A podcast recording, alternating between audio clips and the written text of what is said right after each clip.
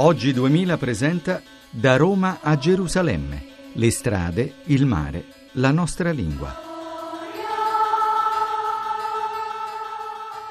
Un saluto da Sergio Valsania e da Rosario Tronnolone, che sono tutti e due a Sezze, anzi un paio di chilometri oltre Sezze, perché il tappone di oggi di 30 chilometri da Cori, dove eravamo ieri, ci ha portato a Sezze nel nostro cammino sulla via di Gerusalemme.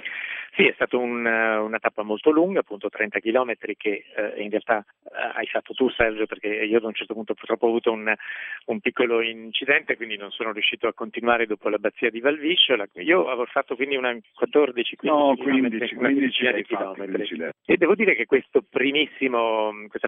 parte del percorso, questa prima metà, è stata particolarmente bella, molto tutta in piano, ancora una volta con un bellissimo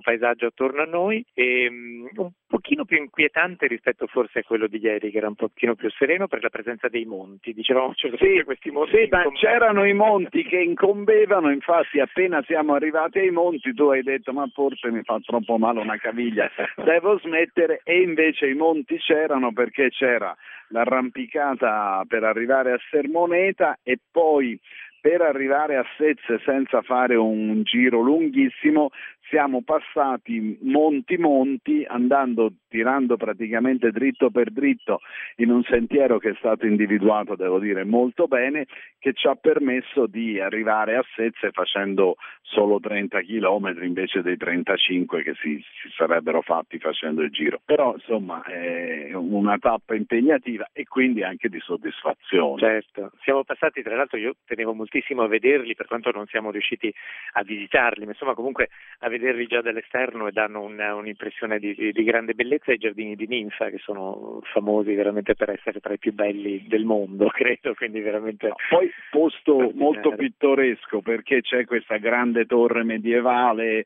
questi edifici, tant'è indicato giardini e rovine, dice il cartello. Poi i cartelli sono tutti abbastanza immaginifici, quelli che si trovano per strada. Io direi anche del percorso che abbiamo fatto che oggi era un percorso pedemontano quanto si può essere pedemontani,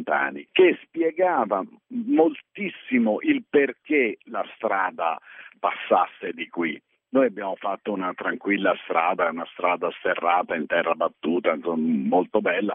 che era leggermente rialzata rispetto alla pianura che avevamo sulla destra, che era la pianura delle paludi, poi le paludi pontine, che sono state ribonificate sostanzialmente solo in periodo fascista, perché prima in epoca romana c'era la via Appia che poteva percorrere praticamente la costa, poi si è rimpaludato tutto e il percorso pellegrino classico è il percorso pedemontano, e vuol dire ai piedi dei monti, che passa il più in basso possibile per evitare troppe salite, però anche abbastanza alto da non infilarsi dentro le paludi, che fra l'altro sono anche molto malsane. Domani arriveremo fino all'abbazia di Fossanova, che è legata anche questa alle bonifiche, per cui il nome appunto di Fossanova deriva dalla bonifica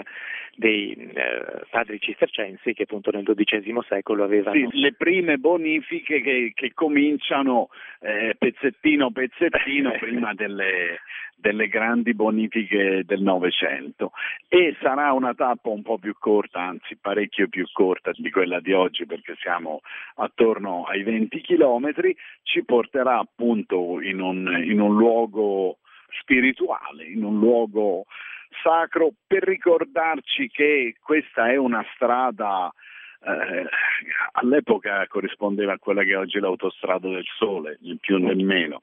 però in un'epoca nella quale c'erano persone che andavano a Gerusalemme partendosene a piedi da chissà dove, come facciamo noi oggi e come raccontiamo noi oggi su da Roma a Gerusalemme.blog.rai.it, e lo raccontiamo con l'aiuto di Giovanna Savignano e di Maurizio Lepri.